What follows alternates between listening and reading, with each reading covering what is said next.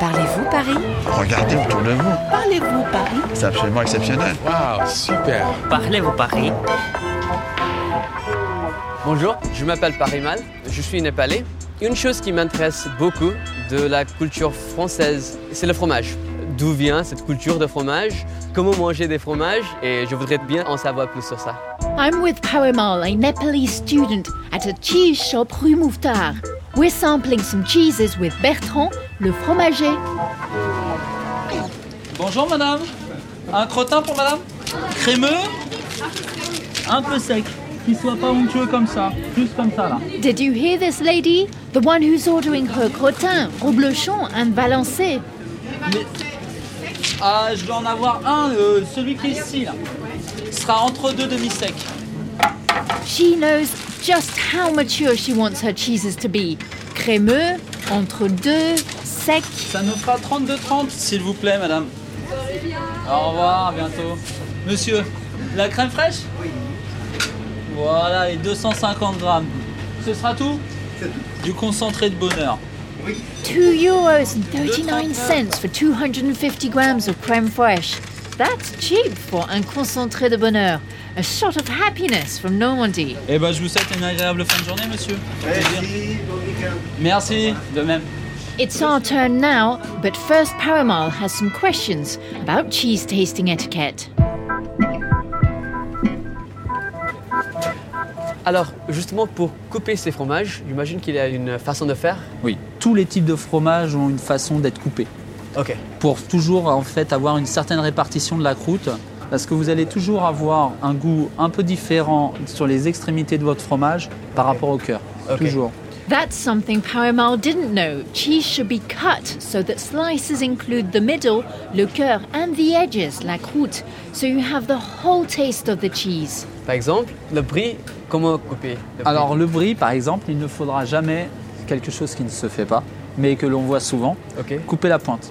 Ah, c'est c'est normalement ce que je fais. Mais Et voilà. Parce que ok. le problème c'est que la dernière personne elle va se retrouver avec juste la croûte. That's new for me too. I didn't know it was rude to cut the tip of cheeses such as brie.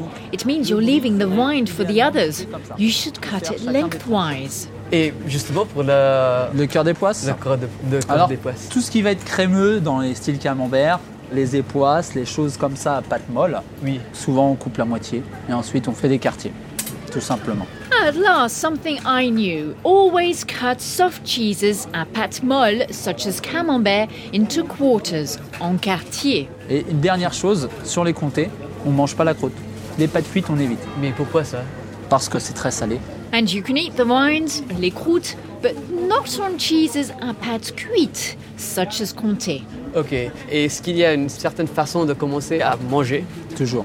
Parce qu'en fait, un principe tout simple à prendre en compte, c'est commencer par le plus léger, le plus doux. Ah, okay, right. So there's an order to tasting cheese. Start with the mildest, les plus doux, then move on to the strongest, les plus forts. Par exemple, là, ça serait plus le bruit. Le brie. Ensuite, il faudrait que vous alliez sur le chèvre. Ensuite, sur le bleu, et vous f- pouvez finir par les poisses. Ah, ok. Toujours monter en puissance. C'est la règle principale dans les plateaux de fromage. So, for example, first the brie, then chèvre, blue cheese, and finally, époisse. Et je savais pas comment conserver. Au frigo, c'est ce que je fais normalement, Oui. ou à l'extérieur. Nous, ce qu'on on préconise toujours, de sortir les fromages au moins une heure avant. Pour avoir tous les arômes du fromage, il faut qu'ils soient à température. Une exception, le bleu. Le bleu, on le sort au dernier moment. Ok. A cheese is a living being. It needs to breathe. Bertrand says you can keep it in the fridge, but take it out one hour before eating, except for blue cheese, which is served chilled. En fait, vous avez euh, un fromage fort. Alors, par exemple, dans les fromages très forts, les boulettes d'Aven, c'est fait à base de maroilles. Très odorant et en bouche, et assez prenant. Ok. Bertrand says France has some strong cheeses, the Corsican cheeses and the boulette d'Avenne. But what about that spicy cheese Parimal was looking for? Et donc, Est-ce qu'il y a aussi des fromages piquants Piquant, piquant. euh, bah. Épicé. Épicés, voilà. Épicé, on a nos spécialités, où on les met avec du piment d'Espelette, des choses comme ça. Mais euh, normalement, un fromage bien affiné n'est pas piquant. Sorry, the French don't make spicy cheese, but sometimes they'll add a dash of spices, like paprika on the boulette d'Avenne. Alors, prenons quelque chose un peu fort. C'était lequel Et Voilà, la boulette euh, d'Aven. Voilà. Euh, Jean, je prends un peu de ça. Je peux vous en faire une moitié si vous voulez. Ok. Voilà. Ok, merci beaucoup. bon Bertrand, merci beaucoup. Bah de rien. Au revoir. Je vous souhaite une excellente fin de journée. Bonne journée. Merci. Now we know everything about French cheese, and Poemal can go and dine with a French family without blushing.